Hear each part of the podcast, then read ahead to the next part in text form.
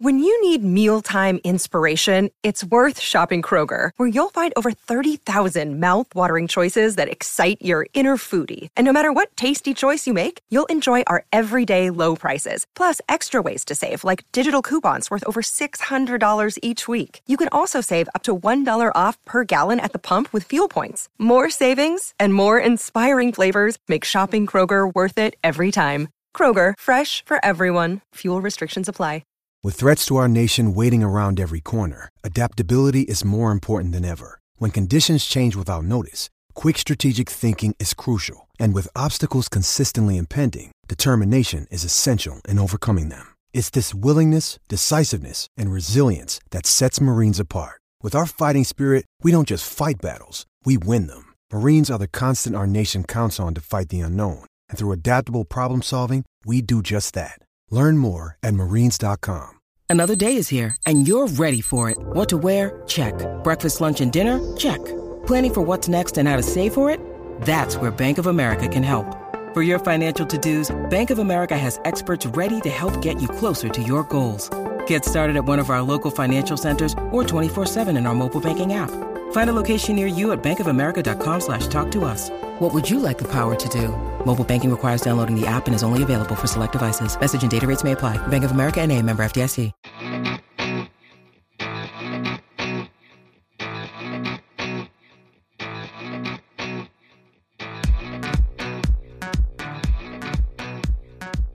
Welcome back to the Over the Monster podcast, Festivus edition. Had a lot of problems with all you people. I am here with Dan Secatore, site manager for Over the Monster. I am Bryan Joiner, and we are coming to you for the last time in 2022, barring a trade, I would say, for Shohei Ohtani. So, for the last time in 2022, should we change the tagline to this pod, by the way, to I've got a lot of problems with you people? I mean, that kind of has been our theme since September. The only worry I have about the Festivus show is that it is remarkably similar to our normal shows. It really, really is. But we have happiness to start. I don't know if happiness is the right word, but I, before we even before we even start, can I just I want to briefly um I was really excited to start today with a new segment that I was going to spring on you. Um following back-to-back discussions of of deer related news i thought we could have a recurring segment called deer news where we talk about things that are happening in the world of deers and former slugger rob deer um and so i did so my goal was my goal was to find out more about the cuomo de blasio deer story and then to find out more about rob deer I did find out more about the Cuomo de Blasio story, and it's actually kind of interesting. I was able to find no information at all about Rob Deer. Rob Deer, let me tell you, is the only human on earth who has zero digital footprint whatsoever. He is in a cabin in Wyoming or something. He briefly was a hitting instructor with the Padres, left that gig in like 2014, has not been heard from since. Rob, if you're out there, give us a call. We want to that's, ask you about Jacoby Ellsbury. That's some nominative determin- determinism there yeah. with Rob Deer, because that sounds like if you were to write a novel and have a character answer the door at a lodge in the snow, looks like they haven't seen another human in 63 days. Might might have them saying Rob Deer. Rob Deer, yeah. Um, the Cuomo de Blasio thing, just just to briefly, just to close the loop on that, it was even more interesting than I remembered. The deer was in Harlem, and eventually it was in a park in Harlem initially, but then I just started walking around the neighborhood, going in people's backyards and stuff. And uh, the NYPD caught it. Um, no, no surprise, NYPD likes likes you know tracking things down in Harlem a little overzealous. Um, so the NYPD caught it, and the city was like, "We have to kill this deer." They were going to euthanize it, uh, and there were all sorts of sound reasoning for it. The deer was used to human. Like like we said, deers can't be relocated. The stress kills them. It's too much for them. Um, this particular deer too was was clearly used to living amongst humans, so it probably wouldn't do well in the wild. So the city was like, we have to kill it. And Andrew Cuomo, who personally hated Bill De Blasio, stepped in and was like, "No, I am saving this deer. I'm not letting you kill it. I'm coming in. We're taking it upstate." And he did that against the advice of his own environmental people, who were like, "Again, you can't transport a deer." So he did it anyway. He took the deer. Deer immediately died. So there you go. Close the loop on our New York City deer story. Oh, well, I'm going to close the loop because I think you misspoke. You said Andrew Cuomo hated Bill de Blasio. I am pretty sure he still does. Well, that's true. That's true. But the difference now is that this happened in 2016 the list of people he hates more than Bill de Blasio has grown significantly since 2016. So the relative amount of hatred has dropped for him, I think, big time. Whereas whereas de Blasio was probably in the top five in 2016, he's he's probably dropped down to the 60s or 70s. I mean, dropping out of that congressional race when he knew he didn't have a chance was not something I thought he would do he seemed to be like, okay, you really all do hate me. I'm going to go away. no, he's not going away. He's not going too tall. He's too tall to go away. That's but. true. Yeah. We'll have some. We'll have some De Blasio update. Is there an old? Was there a three true outcome slugger named De Blasio? So we could have a De Blasio news update. If we can't do a deer news update because no one can find anything about Rob Deer. Well, maybe we find things out about Rob Deer that aren't necessarily true. And we do like two truths and a lie. we just make things up about Rob Deer. That I don't. It's amazing how uh, talking about the taco promotion at the World Series has really changed the trajectory of this podcast with respect to wildlife. Um, so I'm telling you, the steal a base, steal a taco thing, very powerful. Still very powerful. Uh, also very powerful. Steve Cohen Woohoo! The owner of the New York Mets, Uncle Stevie, go get him. Pulled dude. off one of the great heists in modern baseball history, insofar as it looks to all the world like Carlos Correa was set to sign with the Giants and then went to them and said, you know what? This contract is for 12 years. I kind of would rather go play for New York and it just sort of was made to happen. And on one glorious day this week, everybody woke up and saw the news that the Mets, in addition to adding Justin Verlander, in addition to re signing Brandon Nimmo for a lot of money, in addition to signing Kodai Senga, also signed Carlos Correa this offseason, pushing their payroll to what is it, Dan? Well, if you include the luxury tax, it's pushing five hundred million dollars. I'm not sure you should include the luxury tax. I don't. I'm eh, frankly, I'm not sure why everyone is doing that. That's that's not payroll. it's nobody's definition of payroll is what you pay your players plus this extra money that we've all decided to pay for some reason. So I it's would I would say the, it's cost of buying a luxury good. Yeah. It's in the name. I suppose so. I want to brief. I want to briefly touch on on something. You, you you presented a possible angle I haven't really heard discussed in this, but I think is plausible. In the way that you introduce this, are you suggesting that you think that this may have been more of a Correa Boras machination than it was the Giants simply getting cold feet? I think this, and I may have over presented it without the evidence, but I firmly believe it. You know, Correa signed in relative terms for the offseason a while ago or agreed to the contract. Since then, the Mets have just continued to go crazy. There's probably, there were, I believe, that there are health issues with Correa of which the Giants knew and were okay with. Right.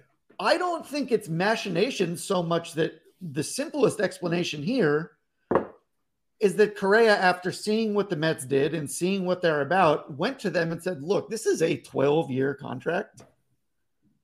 I would really just rather play somewhere else. Do you really want to hold me to this? And they said, No, it's fine. We'll get like it's, I feel like these contracts are all so similar No. that I think the Giants are probably like, okay, we'll just give it out to the next person we can. Because the Giants, that he would be the only guy. Yeah. It, it is interesting that, you know, one, there's obviously the medical issue is a, is a big mystery about this right now. Um, we're not going to find out the full details for legal reasons, guess, unless somebody breaks the law or unless Correa himself comes out.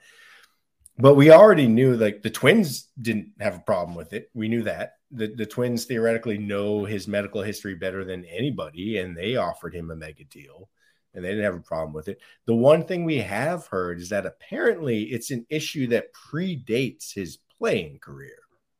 So whatever it is hasn't stopped him from being an all-star shortstop up to this point. So there is that mystery.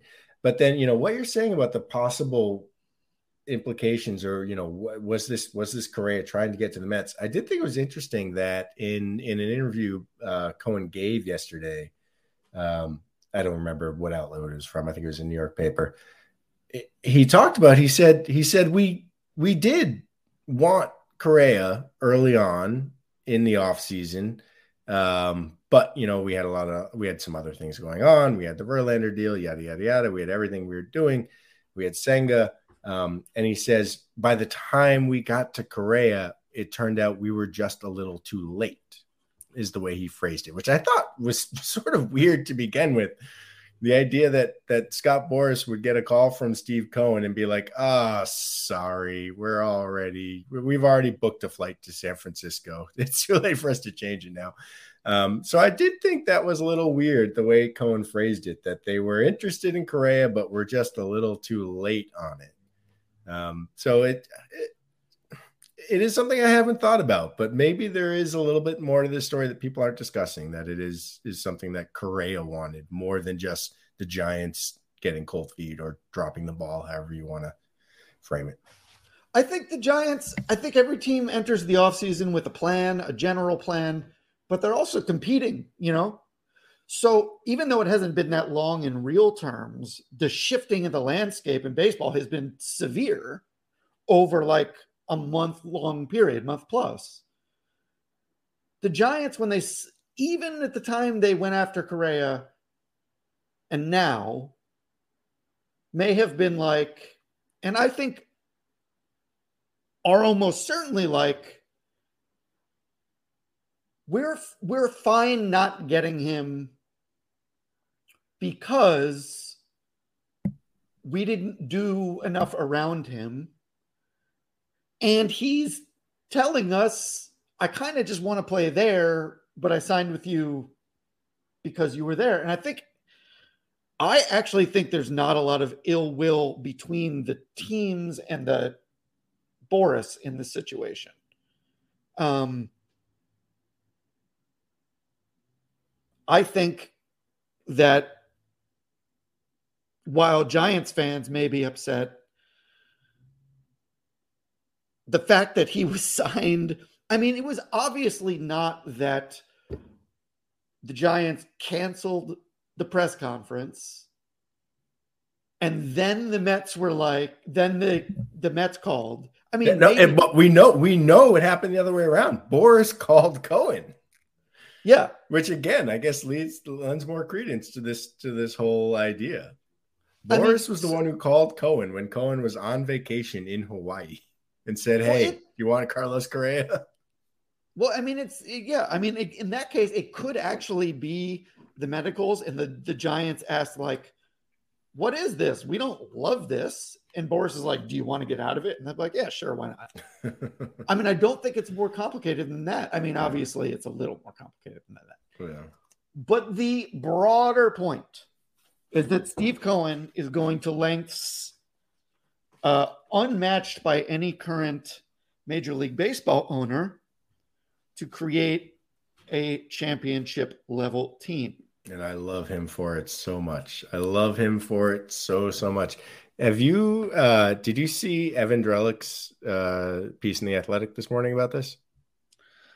I saw it. I didn't read it. I saw your tweet about uh, the Mets revenues, and you yeah, got some, you got some fun feedback on that. I did. I did. I tweeted it and then I immediately deleted it. Not because, not because I thought it was wrong, but because again, to, to, to discuss, to follow up on last week's discussion of my Twitter habits, I tweeted it and then I immediately like I had to spend the next 30 minutes reading, you know, Googling stuff about the Braves financials and everything. And I was like, I don't want to do this with my day. What, what am I doing here? This is a waste of fucking time. And so I deleted it.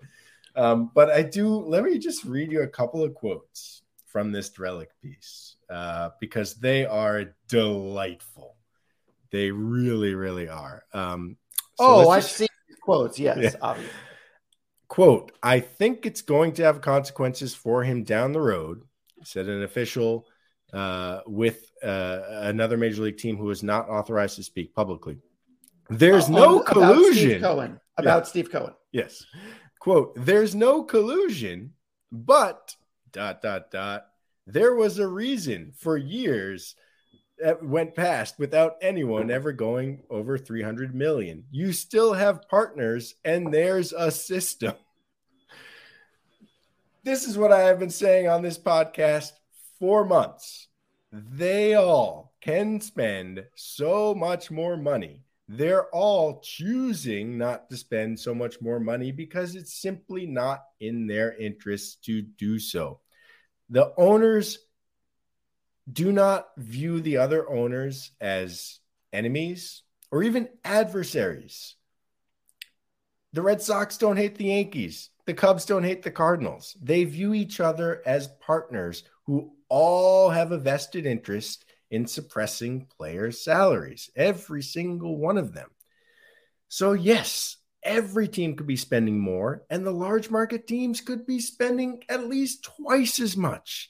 Because guess what? The Mets are not rich because Steve Cohen is rich. The Mets are rich because the Mets are rich as a team.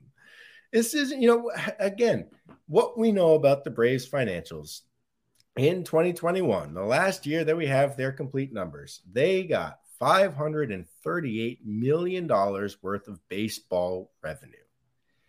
That amounted for them that year to be $108 million in pure profit. But even that number is likely probably artificially reduced because what a lot of companies do and what a lot of teams do, and this isn't illegal, but it is kind of an accounting trick, is, is that they, they take a lot of their revenues and they invest those revenues. And then they mark that investment as an expenditure, right? So so maybe the Braves took in 200 million that year and invested 92 million of it and then said we have $108 left after expenditures. Who knows? Probably wasn't that much, but that this is a thing that teams do and this is why teams do frequently go out there with a straight face and say we're barely making money because they immediately reinvest most of their profits. So if the Braves, if the Atlanta Braves, and granted, World Series year for sure, okay, so they got a lot of extra games that year, they sold a shit ton of extra merchandise. But if the Atlanta Braves, who have one of the worst TV deals in baseball, are raking in $538 million a year, what the hell are the New York Mets making every year? The Braves have one of the worst TV deals in baseball. You know how much SNY gives to the Mets? Zero, because the Mets own SNY. they directly get all of the cable carriage fees from the God. Eh, eh, can, you even guess how many subscribers there are to SNY in the tri-state area? 30 million. And and they're the second team. They're the second team. So they get all the cable carriage fees from however millions of, of people in the tri state area subscribe to cable. They get all the advertising revenue on SNY. They have higher ticket prices than the Braves. They have a shit ton of more corporate revenue in terms of sponsorships and Fortune 500 companies and club seating because it's New York. if the Braves make 538 million dollars in one year, what is what is even a conservative estimate for what the Mets make? Do we start at 700? Am I is that too conservative? Yes, that You is too so? conservative. All right. Absolutely. So there we go. So let's just so let's start at 700. Let's say it could be 8, could be 9, could be and maybe in 2015 the year they go to the World Series, maybe it's even more than that, all right? What about Well, this year? What about this year? Imagine this year. Yeah. So again, the Mets are not rich because Steve Cohen is rich. The Mets are rich because the Mets are rich. And he, this is not Steve Cohen's money that's going to pay Carlos Correa. There, I, I will concede that it is possible. Look, we don't we don't know what these teams' books looks like because even though because even though they demand hundreds of millions of dollars from taxpayer funding from taxpayers every year to build their stadiums, they don't share their books with the public except for the Braves. So I will concede that it's at least possible. It's possible that maybe the Mets this year run at a slight loss that Steve Cohen personally funds. But that loss is minuscule, whatever it could be. And I and I think it's probably non-existent. I think they are probably still in the black, even with a $500 million payroll. I agree with you. the only way you could lose money running the Mets, it would be literally to invest it with Bernie Madoff, which is what happened. Yeah. The Yeah. interesting part about this spree, specific to the Red Sox, it, it is like the Red Sox approach in photo negative. It is the exact opposite. Yeah. So it's really difficult to stomach as a Red Sox fan because, as Scott Boras said in an interview, it's good for the sports when there are Goliaths. And he is right. When there is a dominant team, it is good for the sports. Go- Good for the sport. Now, obviously, in baseball, the playoff system means that you don't know. You don't know what's going to happen. Yeah. But I- you forget that from day to day. And what this does, in addition to simply putting light on the Red Sox financial decisions, is makes it a much higher mountain to climb because it creates a team that's so good that everyone is now going to be chasing that team. It it builds urgency into the system. Right. And as you have noted, these teams can afford to do it. Well, there, so there's another quote later on in the same Drellich piece from a different unnamed executive um, that I think sort of bends my mind. And this is more relevant to, as we said, uh, the Red Sox strategy, which I believe that they think that they can't win with with with huge mega deals. I like I genuine I think that's a genuine belief that they that they have right now. Um, but listen to this quote and then see if it reminds you of anything you recently wrote on the site this week. Our sport feels broken now, a different rival executive said Wednesday. We've got somebody with three times the median payroll and has no care whatsoever for the long term of any of these contracts in terms of the risk associated with any of them. How exactly does this work? I'm having a hard time wrapping my head around it.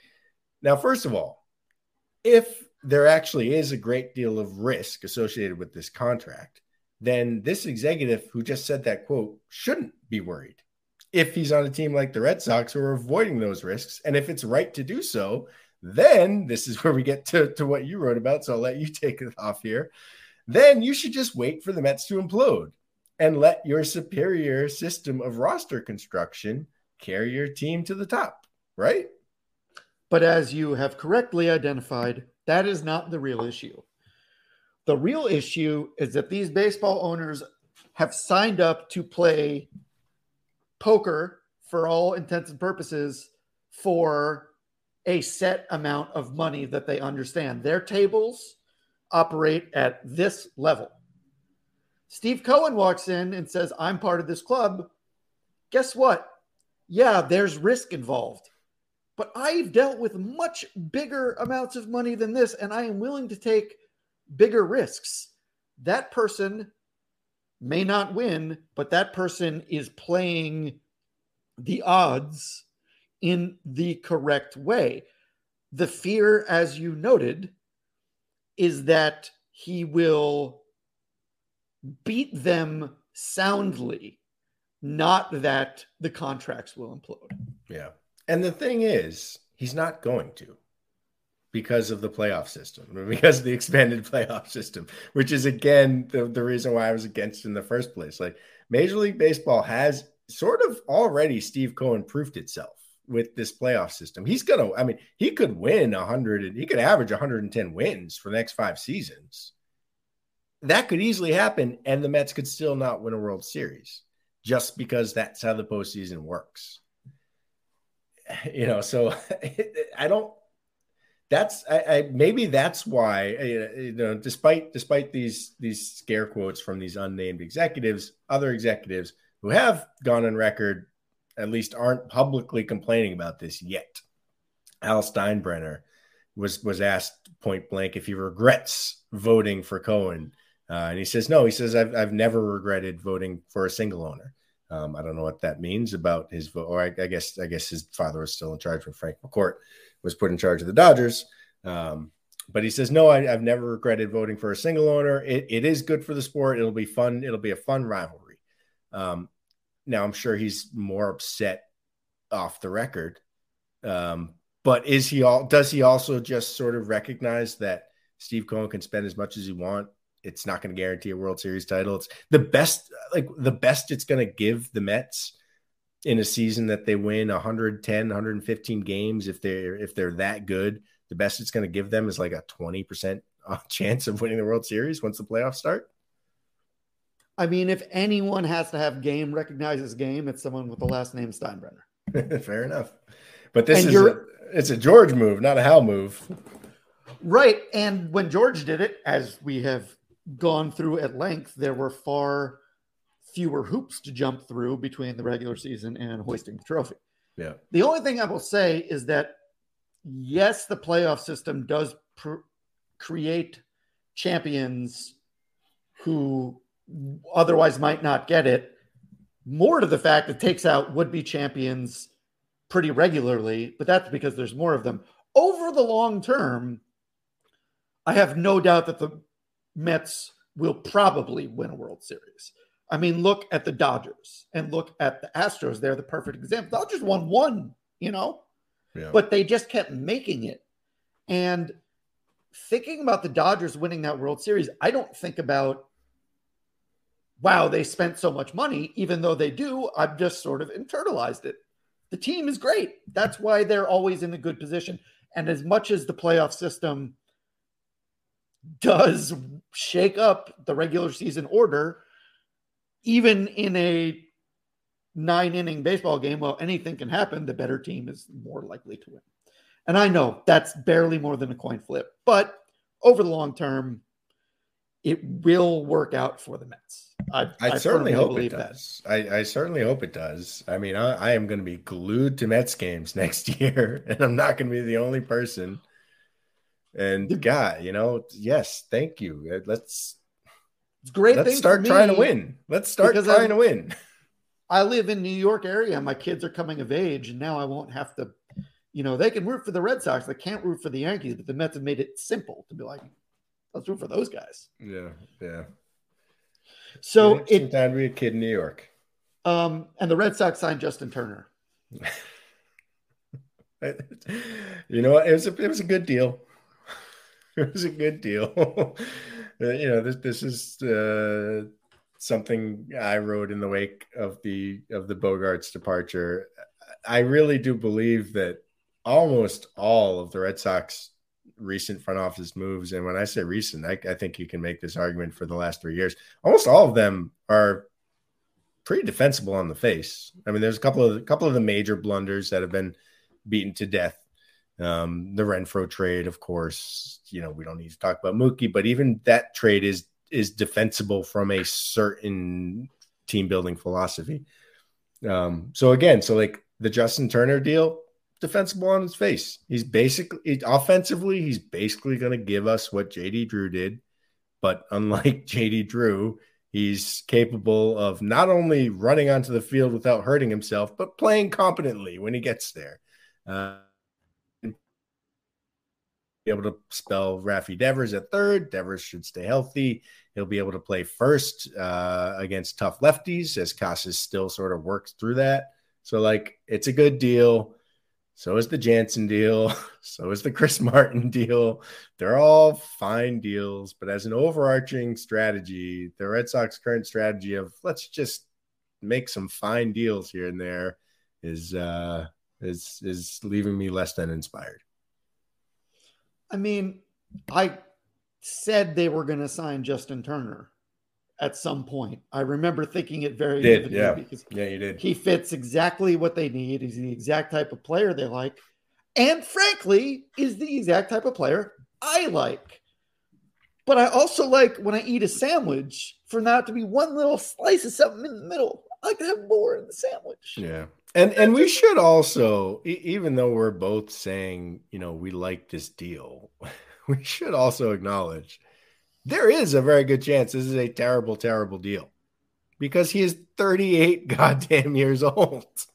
It's He's not enough money goddamn to be, years old. Well, no, you're right. to be that bad. You're right. No, for sure. It's it's not it's not going to sink the team's payroll flexibility. Um, although the fact that the option for year two is a player option is hilarious. I don't see any what circumstances he not going to take that option. Um, but he is 38 years old, and I, are you aware of what his first half, second half splits were last year by any chance? I am not. Okay, yeah, because you didn't read the article on the site. That's okay. Um, I'll pull it up for you here. So for the first three months of 2022, he slashed 227, 298, 375 over 70 games. Now, to be fair, over the next 58 games, he was a vintage all star Justin Turner version of himself. Over the last 58 games of the season, he hit 340, 412, 514. Um, so, like, I mean, that's ridiculous. That's insane. I can't believe he, he put those numbers up for that long. But what if he's the guy from the first half of 2022 and we are once again stuck with a, a basically unplayable corner infielder slash DH. It's it's very possible. It's I would say like it's a he's 38 years old. There's at least a 50-50 chance this guy's done. Maybe, but uh, he is he's as professional a hitter um, in the sub great player category as, as you can find or has been yeah. over the long run. Yeah. So I have the guy, if he can stand up, should be fine. And again, as we said, it's a great deal. If you only shop for bargains, you will only get bargains. I mean, that's right. just tautology. Yeah. But someone at Red Sox headquarters, maybe John Henry said, Why don't we just make the whole team out of bargain? I don't know, John. Why don't you make the whole plane out of the black box? We're finding out. Exactly. Um, We're finding out. I did see Justin Turner on the street in New York once, and he is just like obviously, obviously, you know that all of these guys are freak athletes, but when you see them in street clothes, like my God, like he was a goddamn specimen of a human being. It turned I used to work in in Midtown Manhattan and it as I didn't realize this until the day I saw Justin Turner, but I, I, actually worked a few blocks away from the hotel that most of the visiting teams who are playing the Yankees stay in. Uh, the Lotte Palace. It's it's right it's right behind uh what is it St. Patrick's Cathedral? The name of the, the cathedral in Fifth there. It's right behind there. And I was and they had a really nice courtyard and it was summertime and I was gonna go like eat my sandwich in the courtyard of this hotel. Um and I just sat down in the courtyard and there, you know, there was a charter bus just idling out, outside the street, and all of a sudden he just walked right by. And I actually didn't, I didn't recognize that it was him at first, even though I mean he's kind of the most recognizable baseball player there is. But you know, he's wearing sunglasses, everything. He's in street clothes. I was just like, holy shit, that is a massive bearded ginger that just walked past me. Um, But then Cody Bellinger walked past next, and he him I definitely recognized. And I was like, oh, okay, this is the entire Dodgers who are now getting on the bus to drive to Yankee Stadium.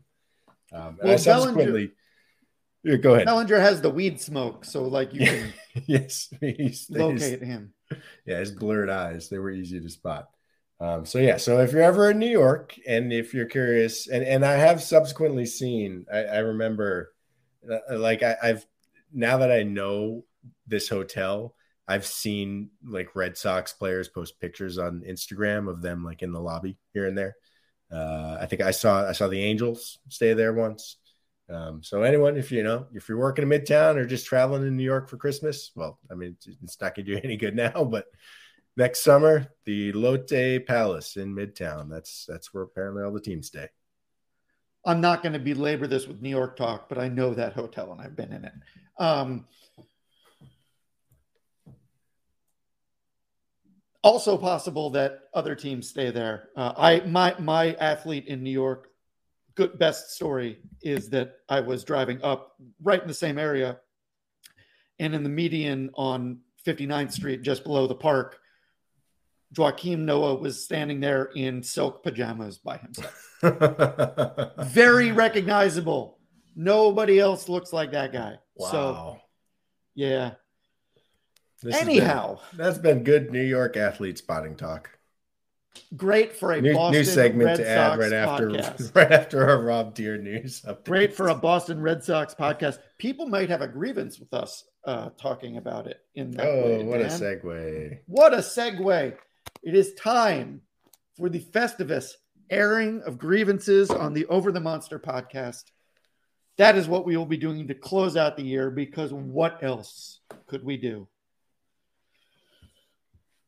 Dan, I will let you go first. All right. I, I am glad. I, I, for the record, I think you know I, I, I complain about this a little bit because all we do is, is, air grievances. I would like to think of of what we just did with Steve Cohen as an anti grievance, as a big anti grievance to cancel out all the negativity that we're about to put into our listeners' ears. So, Steve Cohen, that's a thank you to you. Now, everyone else, I got a lot of problems with you. Uh, I'll start. So, my first grievance all of the Twitter engineers who resigned and told me the site was going to be dead by now. What the hell, guys? I was really counting on that. I really, really was. Uh, it, Red Sox Twitter is an awful place to be right now. It really, really is. And there's this weird tribalism that's taken hold with respect to Chaim Bloom. And it's happening both, you know, you have you have on the one hand, you have Bloom defenders who it does not matter what he does, they're going to defend it. And and you can see this because well, frankly, a lot of them, as when Xander walked, said, That's okay. Carlos Correa is better anyway. And then when Carlos Correa walked, and we obviously weren't even in the picture with him, now everyone's saying, well, you know, it's only December 22nd. The offseason's not over, which of course ignores the fact that, sure, on the calendar, we have a lot of time to go left, but there are no marquee free agents remaining. And then on the other side, you've got the anti Bloom people who all of a sudden care about Hoy Park you know, the, the whole thing about like, oh, we picked up Hoy Park and then DFA'd him two weeks later. That shit happens all the time. Every team does that. There, there's always all sorts of games that teams are playing with the 40 man roster. And there are frankly mistakes that are made with the bottom of the 40 man roster.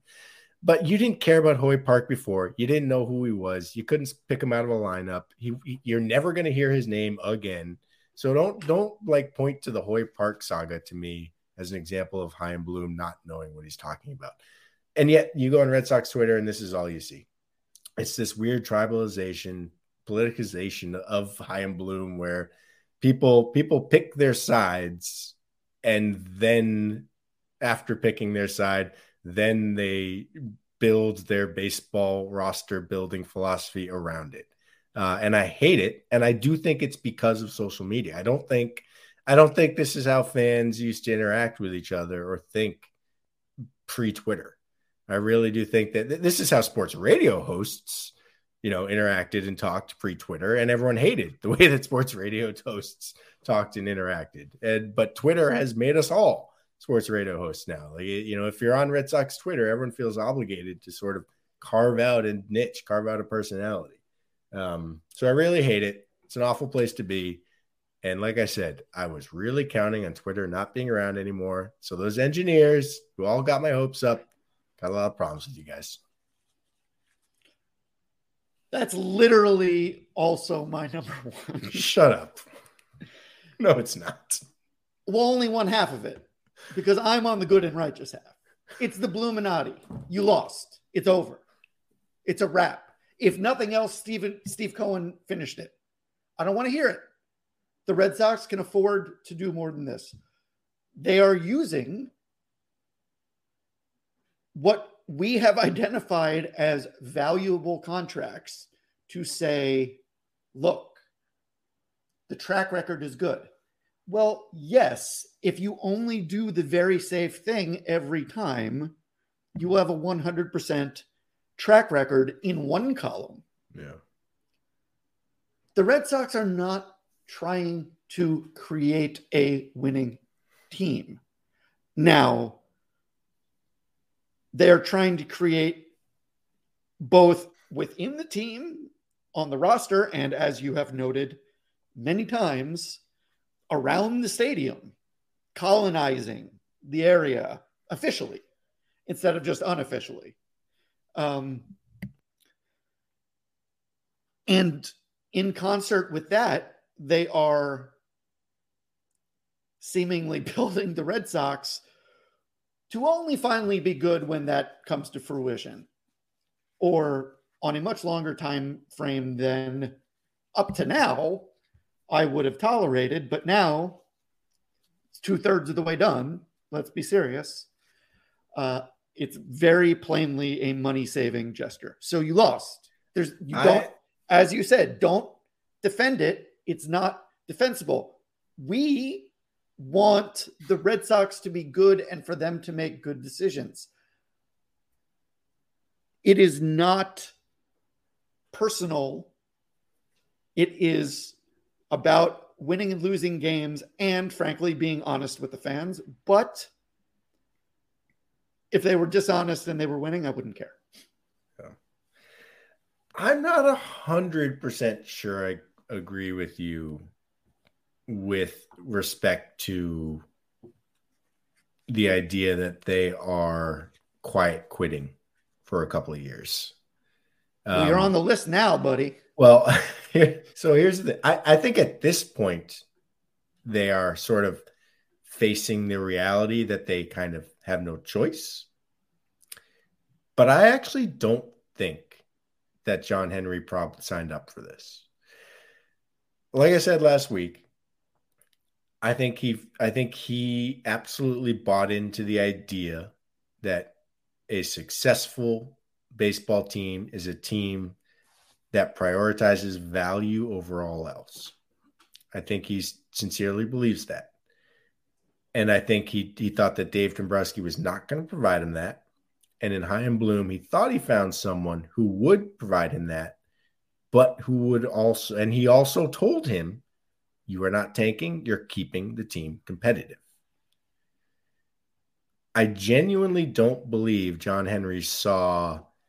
I mean, we well, we know they saw a last place finish in 2020. They didn't try to compete in 2020, which I actually, frankly, was fine with at the time, uh, and and and am still okay with it in retrospect. The 2020 was not a real season. Sorry, Dodgers fans, it wasn't.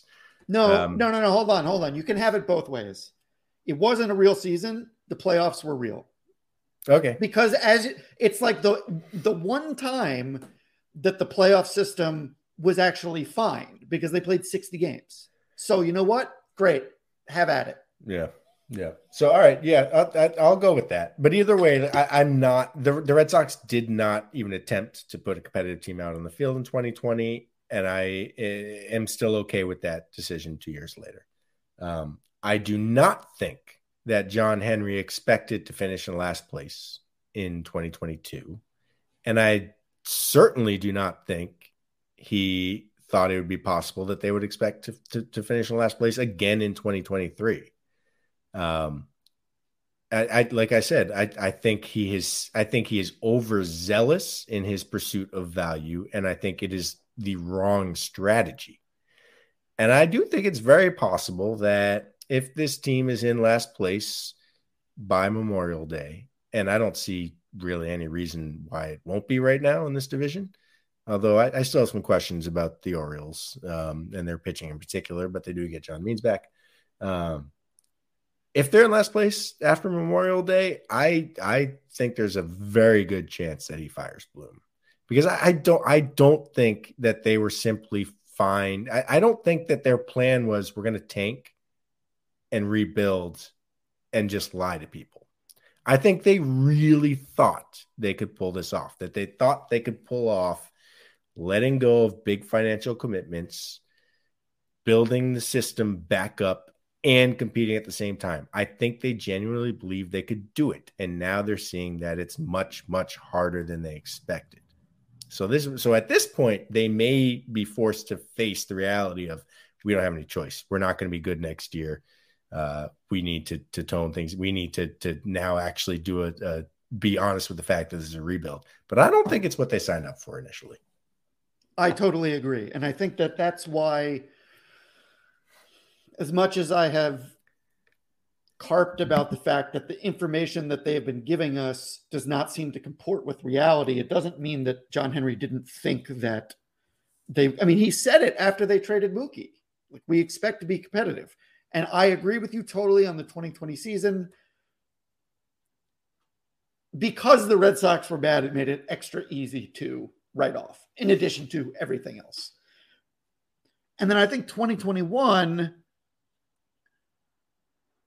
I said it at the time, and a lot of people said at the time. It's it was it's great to have an overachieving team. It's, the, it's one of the best feelings you can have as a fan. But you do kind of feel like it's going to end at some point, and it ended. And then I also agree. Obviously, they didn't think they were going to finish in last place, but given where they are now, yes, I, I, I agree with you that. I mean, you say well, it's time to do a full rebuild. What what would they be do differently now? Is it just trade Devers? Is that it? Because I think that would be it. That would be it, and I don't think they're going to. I, don't think they're going to. This is why I think. This is why I, I I think FSG is is going to change course at some point in 2023. Um, because I, I I don't like I said I, I, they truly believe they could do this without doing a full rebuild. Uh, I don't think Henry is prepared to live in a world where the Red Sox are in the bottom half of the league with attendance. Um, and that's what they'll be looking at next May, I think, barring barring any real surprises the rest of this offseason and then barring any real surprises once next season gets going. They're going to be in last place. Last year already was the lowest year of attendance at Fenway Park since the year 2000 it is going to be so much worse next spring, Bryan, because th- th- this has been one of the most toxic off seasons I can ever remember. And don't forget about the Celtics and the Bruins, the two best teams in the NBA and NHL right now. Play a couple of miles from Fenway Park, and very well could both be playing into June. Uh, I think next spring could be very, very ugly for the Red Sox. I don't think John Henry saw it coming, and I don't think he's going to stand by and let it happen. I agree with you that he says he likes value, but I think that as we've found out, the value in signing uh, a star player exists, and that's where Steve Cohen is coming in and showing that that's where the value is, and he's showing yeah. his money. But at the same time, I think I've been trying, I've been struggling with what team I think the Red Sox are imitating most closely. And the Rays are obviously one to look at. But what I think they want to be is the Braves. And they say they want to hand out these contracts the way the Braves, and I think what they mean is the way the Braves hand them out, uh, which is the Rays did the same thing. It's like the extremely young player at the first sign that they can play in the Major League Baseball, in, in Major League Baseball, boom, seven years, lower annual average annual value than you'd get in nine months. If that were the if that were the case, though, then they would have signed Rafi Devers to one of those contracts two years ago. But I think the plan has always been to do it with a new generation of players. Hmm. And I, you know, we will never know how much the blowback from the Mookie trade has informed what has happened since then. It's hard for me to believe that for John Henry, it hasn't changed the way he's felt about this. Bloom, I don't think it has changed. Bloom seems pretty consistent. I don't think but, the Mo- I don't think the Mookie trade changed anything. I do think the blowback from the the Bogaerts departure is. I think this is the one that has them asking questions. Well, in the sense that they're like, okay, we traded the guy and he left, and you didn't like it, and now we didn't sign him and he left, and you didn't like it. Uh, I can see how it's possible that it ends up in a Devers contract, which I think would be good for the team, financial, whatever. We got to get moving. He's 26 years old. Like you can sign him to an 11 year deal, and by the time Marcelo Mayer is ready, if he ever is, he's still going to be a good player. Like, what the hell is the holdup? I don't know, Dan. What's your number two? Yeah, this is still a draft. All right, my number two. Uh, Alex Verdugo. Uh, so I did some research into Alex Verdugo this morning, and I found what I think is the one stat where he came closest to leading the league this year. I can't say this is definitive uh, because I couldn't find an easy way to figure that out. But I found one stat where he was 24th in all of baseball in 2022. You have any guesses as to what that is?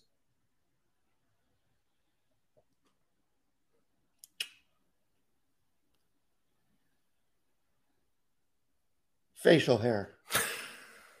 come on, that's not. Come on, you know that's not even close. Uh, not when Brandon Marsh is out there running around. Twenty fourth um, isn't very high. Well, that's true. Fair enough. Uh, but Alex Verdugo was 24th in the league this year in outs made at home plate, which was which is only three, but the league leader was Jonathan Schoop with only six. So three is pretty, pretty, pretty bad. Uh, Alex Verdugo is one of the worst base runners I can remember ever seeing as a Red Sox fan. And I feel like it should be easy. So Alex Verdugo, I got a lot of problems with your base running, man. We got we got to fix this. I don't. He may not even be in the starting outfield next year, um, but if he is, and if he is uh, at this point now practically the face of the franchise, especially if if Devers is traded, then this guy's got to stop getting thrown out on the base paths. Oh, the look on my face when you said when you realized the franchise, but it's kind of like it's kind of true.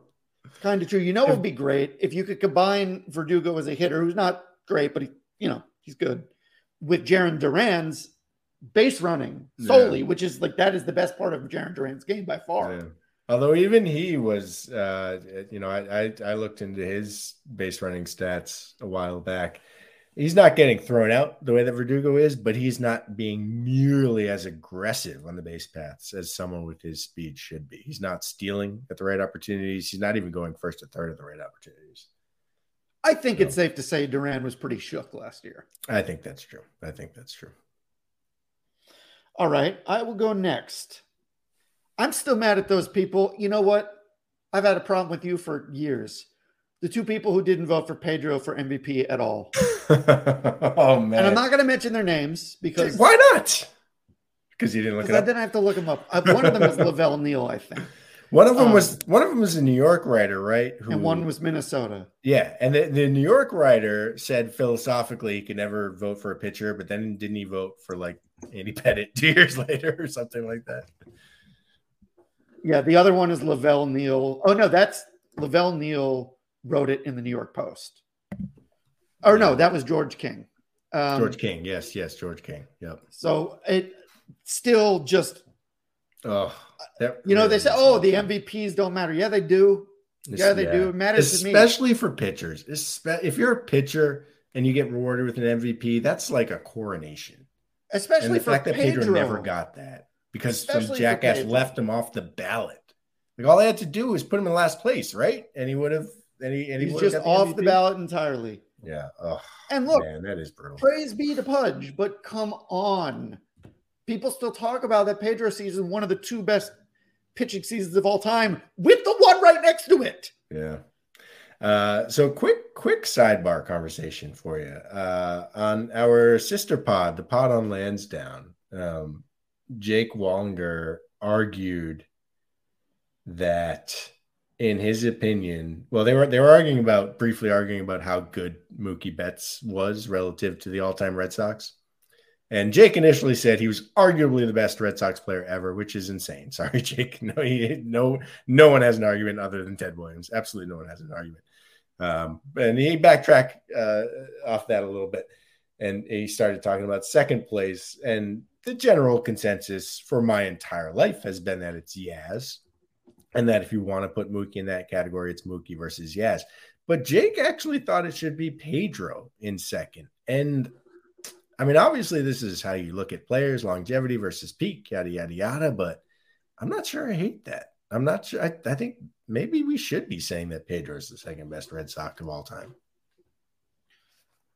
I mean, I wouldn't argue it. I think that what Jake the truth in Jake's statement about Mookie Betts is that 2018 was arguably the best season by a Red Sox hitter. Of course, Ted Williams, right. you know. Yeah. Ted has, Williams had Ted Williams had seven seasons that could argue with Mookie's 2018. Yeah, yeah. But Mookie's season was historically so it was. It was. I'm not, not, not, yeah. not to take away from that at all, but Pedro was just incredible. And I mean, look, at the time, it was a golden age for aces, and he was recognized as better than it, yeah, Randy it, Johnson at the same time that Randy Johnson was the most ridiculous thing you've ever seen. He's it, like it the was, universe of Randy Johnson. Right. It was simultaneously a golden age for aces and the steroid era, which which is even more because you're absolutely right. With between Pedro, Clemens, Randy Johnson, and Greg Maddux, you had four guys who all can argue top 10 all-time status pitching at the same time. Um, by the way, so I did. Um, I just pulled up the Red Sox uh, top ten all time seasons by bWAR. Um, Mookie did top. Mookie's 2018 was above all of Ted Williams's best seasons. Um, but how, but number one was Yaz in 67. Yes, I looked at the same thing. Yeah, Yaz in 67. It goes, yeah, but I mean, it's still there's still no argument because just reading the top 10, it's Yaz 67, Betts 2018, Ted Williams 46, Ted Williams 42, Yaz 68, Ted Williams 41, Tris Speaker 1912, Rico Petrocelli 69, Tris Speaker 1914, Ted Williams 57 again. I mean, it, it's Ted Williams. There's, there's no and if there was no war, Ted Williams would push. Oh God, he would have three more of those. Not yes, not not not no war, not two wars. The guy fought in two goddamn wars. We actually That's a good point. In World War II, but but served. Yeah, Ted Williams is still the goat. Yeah. But that's it. Pedro deserved the MVP. You're up. All right. Um, okay. My next grievance Hollywood, you stopped making great baseball movies. And I love a baseball movie. I looked this up today. Do you know, as far as I can tell, there were two baseball movies made in 2022. You have not heard of either one of them. So I'm not even going to ask you if you have. The first one was called Running the Bases. And the summary they provide is when a small town baseball coach gets the offer of a lifetime from a larger 6A high school, he uproots his family and leaves the only home he's ever known. But as a man of faith, he soon faces extreme opposition to his coaching methods from the school superintendent. Running the Bases from Faith Based Films, Inc. So that's not even really a baseball movie. Nope. And the other one was called The Royal. This is a true story, actually, about William A. Aikens, uh, a free a, a, guy who played in, in with the Royals in the '80s and then uh, went to jail on a drug charge. Faith and family helped baseball legend Willie Mays Aiken survive a historically unjust incarceration. But he quickly finds upon his release that faith and family and addiction and fame are still as hard as hitting a curveball. That last sentence doesn't even make any sense. This one looked a little bit more interesting, um, but st- still, wasn't even released. Neither one of these was ever even in theaters. Uh, Fate, the Royal, you can watch on Tubi if you have Tubi right now. That's it. That's it. Um, there's one more that I thought was released this year, but apparently it's going to be next year, or maybe it's not even going to be made. It's called The Hill, the remarkable true life story of Ricky Hill's improbable journey to play Major League Baseball. Brian, do you know who Ricky Hill is? I figured it out. well, guess what? You didn't, because there actually has been no Ricky Hill ever to play Major League Baseball. I looked it up. The guy never even made it past single A. So I don't even know. And guess and Dennis Quaid is attached to that movie. So this is I, the next big baseball movie starring popular baseball actor Dennis Quaid is about a guy who reached single A once. What the I, hell? There used to be so many great baseball movies. Uh, uh, a guy who used to, his daughter used to go to school with my daughter. He had played baseball, and once I found out his name, I looked it up and he had made it to A ball. And so I asked him, Hey, what team were you on? And he's like, Oh, the Brewers. And I'm like, What team? He was like, The Brewers. I thought, Oh, so that's how you play it. yeah, okay, got so it. that's how you play it. Okay. Did you I ever did you ever play with somebody who who went pro? Not that I know of. The Martha's Vineyard uh, high school league was not particularly. Yeah. I actually I played little league. He wasn't technically in my league because the, the town that I grew up in was so small that we we had to play leagues uh, teams from towns around us. Um, so he was never on my team. I didn't go to school with him. I didn't really know him, but I played against him for four years with a kid who, did spend a few years in the Red Sox system. Um, but even there, that like he only ever even became a professional baseball player because as a teenager he grew to like six seven and really like developed a powerful frame. He was like he was fine as a 12 year old. He was not that good as a 12 year old. So maybe he's gonna get a movie next. I the, the closest I came was there was a kid who played for Nantucket when we played against them who got in the Sports Illustrated faces in the crowd when you oh get out yeah because not against us thank God he hit the cycle of home runs really yeah yeah. So deserved it. As yeah. much as I will hate on Nantucket, deserved it. That's pretty cool. All right. My next grievance will be people just sticking to their guns on stupid shit because they think you have to root for a baseball team a certain way. Very sport, very early sports guy slash still sports guy Bill Simmons behavior to think yeah. I have to I have to act a certain way. I have to do this or that. No, the, the thing about loving a team is that it can be expressed in all different ways. Obviously, even right now, we can be pretty negative, but we love the Red Sox. And so I don't like people judging us. I also do not judge people. People used to complain about, oh, the pink hat crowd. I don't care. That's a really mean thing. That's a really shitty way to think of a group of people who, yeah, maybe they just got into the Red Sox because it was popular at a certain time in their life. That is true of pretty much everything anybody picks up. Yeah, it's you, it's a very like late teenage, early 20s thing to do, right? Because it's because at that point it's all about your own identity. Like you're trying to forge your own identity. In. Some people lock it in and they never leave it. And I get how it happens. It just disappoints me. Yeah. Yeah, I hear you. I hear you. And it is happening a lot right now, obviously, with again, as the what's what started this conversation, the tribal war within Red Sox Nation. Uh yeah, you do see a lot from from the pro the pro bloom side of of people who you know just dismissing any any critiques of the front office as WEEI stuff, as pink hat stuff, as you know the braying masses. Uh, it is annoying. I, so. I, get, I mean, I get it. There's a, the whole part of what you were saying where, yeah, there was sports radio. The reason these people get more unhinged and the takes get so deep is sports radio had a captive audience. When you're in your car, you're in your car for how much time a day? Boom, boom, boom, boom, boom. You can go so deep, but you're going to come out.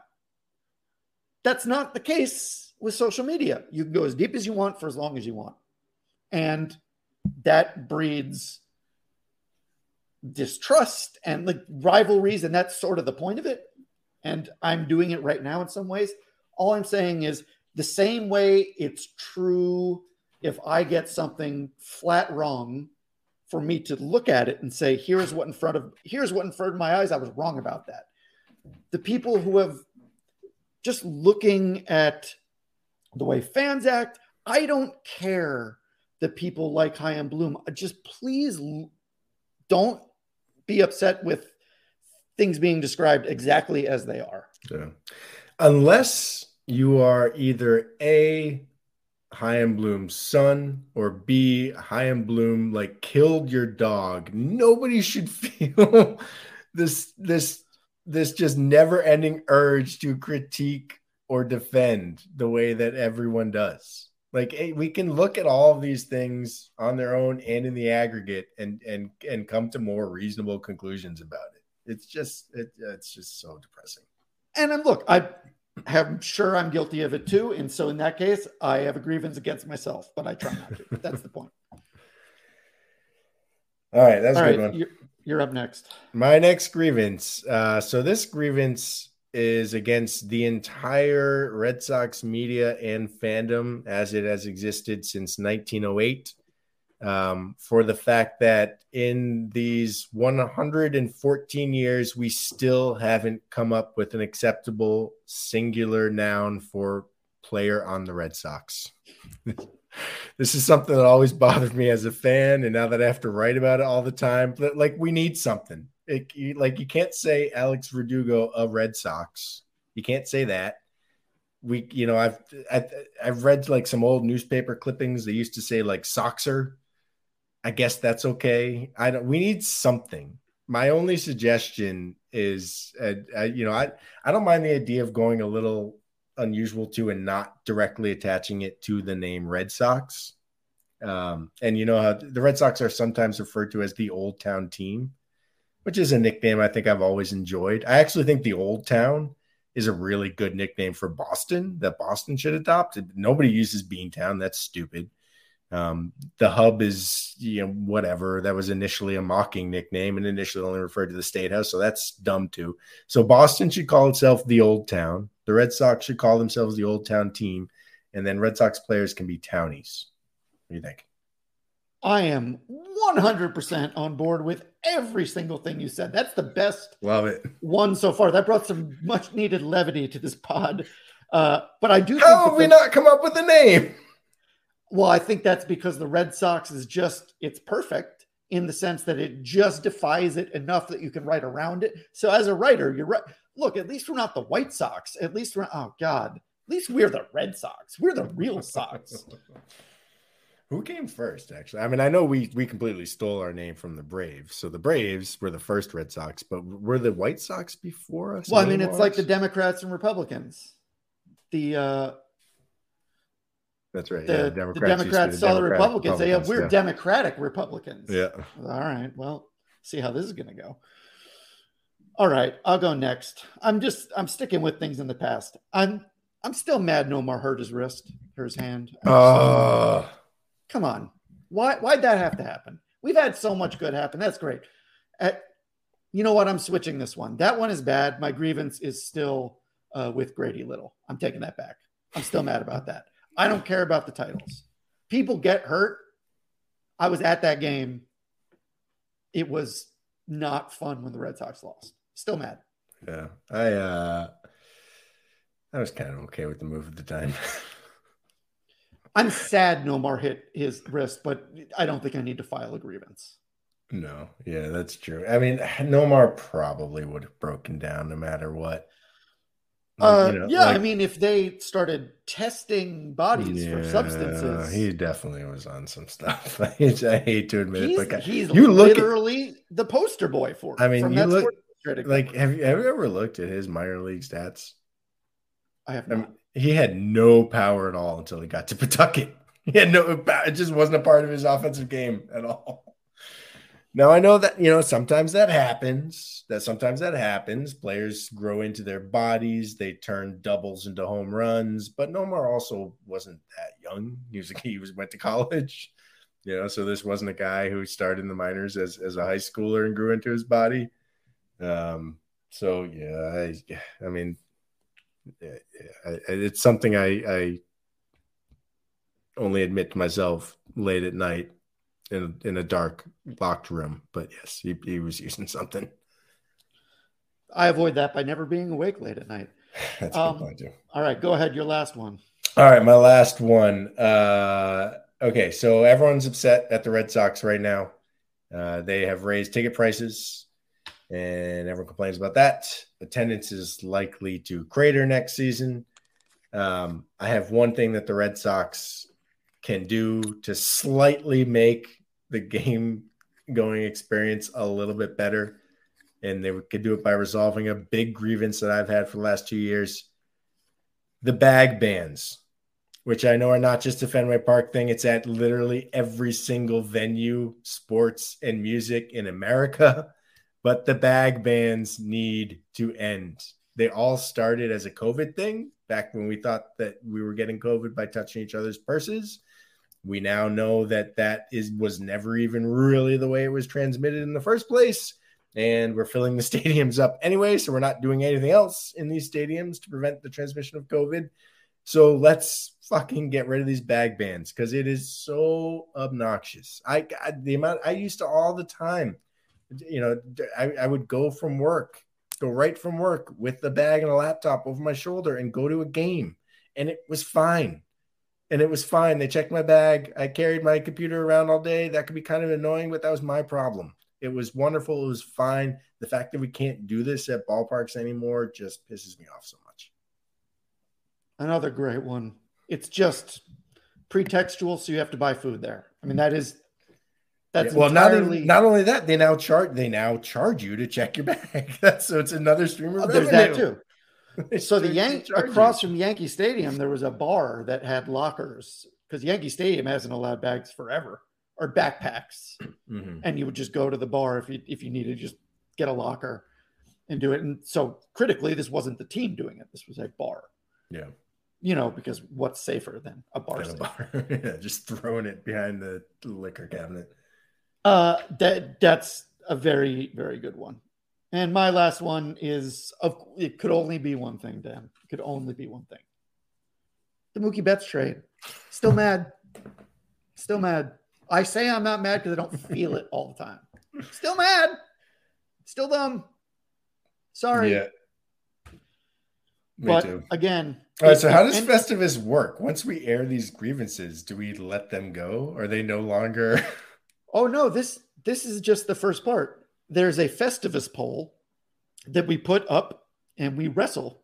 No, no, no. Yeah, now I know the other traditions. I'm talking specifically about the grievances. Once you air your grievances, is there something deeper where now now you you no longer harbor them? Do you think George Costanza's dad stopped having grievances after airing them? Fair point. I don't think so. Jerry Stiller stayed mad. He did. So you just air it to just to air it. Yeah, it's because it's fun. Same reason you go on Twitter. it's not fun. Never once in my life have I logged off Twitter in a better mood than I was when I got on it. Never once. You just got to have better tweets then. It's probably true. All right, now is the time where we discuss my mortal enemy of the week, isn't it? Do you have one?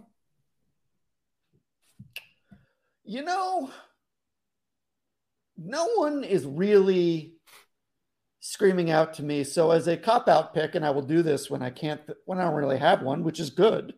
It's probably just me. It's probably like, you know, You're your own worst enemy. I'm being too nice to myself, so I'm not getting in fights, Oh. and that's bad for the segment. No, I don't really have one. Uh, Well, that's a good thing. View that as personal growth. I think uh, there's a storm coming through right now that everyone will have experienced by the time they listen to this in the Northeast and pretty much all across America, it seems. It feels because tomorrow is the last day of school that maybe the kids won't go to school and that the break has already started. So I think that right now I'm feeling the holiday cheer. All right. Well, good for you. Let it let it linger. Let it last as much as possible. I think um, the the week between Christmas and New Year's is, you know, is is the single best week of the year. It really, really is because the pressure of Christmas is gone. The, the the aspect of Christmas that turns into a deadline of gift giving and getting all the groceries you need and cleaning up the house for visitors and all that stuff. Like all that's in the past but like the beauty of it's still up. The the lights are still up, the decorations are still up. You're not working as hard. You know, you can just it's it's the it's my favorite week of the year. So yeah, take a week off from having a mortal enemy. Go for it. Also, I negotiated my daughter's Christmas present with her. She's seven. Oh, her main Christmas present. Uh, and then I just got my son. so I'm done. So, you know. nice. That's good. So All no, right. no more. What do you recommend this week, Dan? So I will piggybacking on my grievance about Hollywood not making any great baseball movies. I am going to recommend one of my favorite baseball movies, uh, and it's it's one that's a little more under the radar than the classics. Uh, did you ever see the movie Sugar? I knew you were going to say that. You knew I was going to say. I almost, mentioned, I almost mentioned that earlier. I almost mentioned the last baseball movie I can remember seeing was Sugar. It is a wonderful, wonderful film. I, I just checked if HBO Max, Amazon Prime, Hulu, it's all on there. Everyone listening has at least one of those things. Um, why it's it's it's the story of a young player who moves up through the system, starting um, in the Dominican. It, most of the story takes place in the Dominican Academy, and then in the very low minor leagues.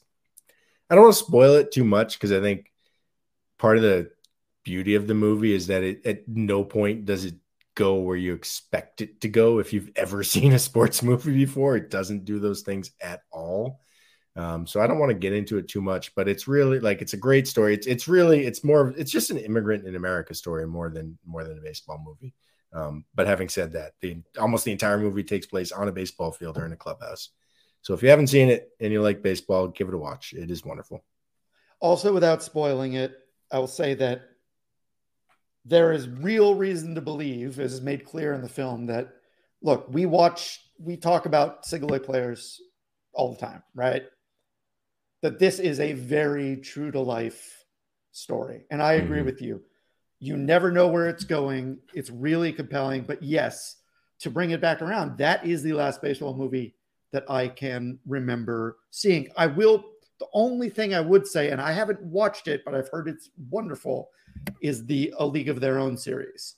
Now, I Oh, also yes. understand that that's not about baseball so much as like, I have a friend, she's non binary, and she's just like, I love it. It's just gay. It, And oh, that's oh, it is awesome. ex- it is extremely gay. It is wonderful too. So I, sh- I should have mentioned that as well. I watched that. I gotta say, the first the first few minutes, I was kind of I, I didn't know anything about it when I when I I mean I've seen I've seen a League of Their Own maybe more than I've seen any other movie possibly, just because when you grow up in the '90s, you have you only have so many VHSs in your house, And, it's all, was- and it's awesome. There's there's that. and it's also. wonderful. awesome. I- yeah, I absolutely love it, and I've seen it a million times. I was initially horrified in the opening minutes. I was like, "Wait a minute, this isn't about sisters? Are you kidding me? You can't make a league of their own about sisters." But they did. It's not about sisters at all. It's way more true to life than the actual movie was. Um, because as you said, what what a league of their own the TV show is is absolutely a gay show. It's a show about being gay in the 40s when they were not allowed to be gay. And that is, I, I- think, uh, you know, an, a league alum did say in the 90s that like her own estimate was that like 60% of the players were gay. Um, you know, by her own recollection. Obviously, at the time, they were all keeping a secret. So that's what the show is really about. And it is wonderful. It's a little friend, slow, but you know, it, it probably they probably could have like every prestige show, they probably could have cut off an episode or two, but yeah, give that a watch for sure. Yeah, my friend was like the co-worker at our very small office, who I got along with as well as anybody. I mean, more than anybody. She pointedly hates sports and baseball and made fun of anyone talking about baseball, and then watched this show in like a day. Yeah, and came in and was just like, she's just look the whole what you're saying where they say that 60% of the players are great these are untold stories. You know what are good? Same thing with sugar. That is an untold story. Yeah, yeah league of their own. The movie as you said that's not the story of the movie. The movie is a hollywood movie oh absolutely yeah this is this is a true to life movie good anyhow pick. good well that's Wait, your pick, pick? No, that... that was your pick okay right my pick my recommendation is holiday cheer just oh, That's a good and, one. And probably watch Glass Onion on Netflix today if you have power. All right. Yeah. Okay. Oh boy. I haven't oh, seen Glass Onion. I haven't seen it yet. I haven't, I haven't seen, seen, I haven't seen I haven't seen it yet either. One of my grievances, one of my early draft grievances was that Knives Out was just fine we can stop pretending it's like the greatest movie ever made. If it were released in 1998, everyone would, would have just been like, yeah, that's fine. It's only now that just people don't make those movies anymore with with major actors that it seems so different. It's fine. I... Sorry.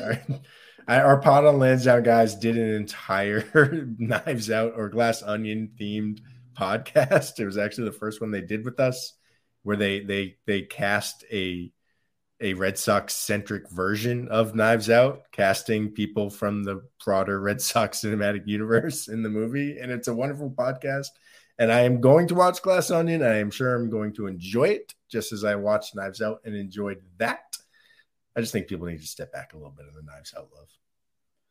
I only disagree in the sense that Daniel Craig is literally the best at everything. And he's just so fun and having so much fun that I agree with you that there is a paint by numbers aspect to it while there being underlying details you don't notice that yeah. pop up throughout the movie. Rian Johnson is awesome, but he does make movies. Yeah. You know, I'm looking forward to it.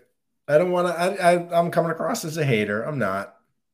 Um, this is I, my, I'm I'm hating the rest of the movie landscape right now. The rest of the movie landscape that renders Knives Out and Glass Onion so much better than everything else that's being made. It's this negativity that gets you in would get you in trouble on Twitter. This that's is true. Yeah. yeah. So anyhow, people watch Knives Out or watch Glass Onion or don't watch Glass Onion. Watch Knives Out. Don't watch Knives Out. Celebrate Christmas. Don't celebrate Christmas. Have a happy new year. Don't have a happy new year. Actually, just have a happy new year. And thank you for sticking with Over the Monster through a very wild year in its history. We changed editors. Matt left. Dan showed up. We have had so much happen with the Red Sox. Xander Bogaerts is gone. That's not so fun. But we got some new names, new faces on the site where the uh, Pod on Lansdowne crew has joined us and familiar faces. Thank you so much for being with us the whole time.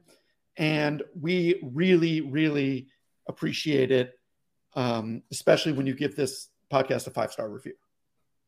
That sounded really nice. I accidentally muted you there for a second, but it sounded like it sounded like a really nice way to wrap it up. Happy New My, Year my guy saying nice things about you and you muted me. Oh. And, and and Dan, uh, thank you for everything. And people, we will we will be back in the new year to discuss the next two year, twelve million dollar contract the Red Sox hand out, which I'm sure will beefing up this bullpen. You could celebrate this winter with some good rum. oh, in your well eggnog. Done. Well done. And with that, we will see you next year. Dan, Thank you as always. All right. Take care.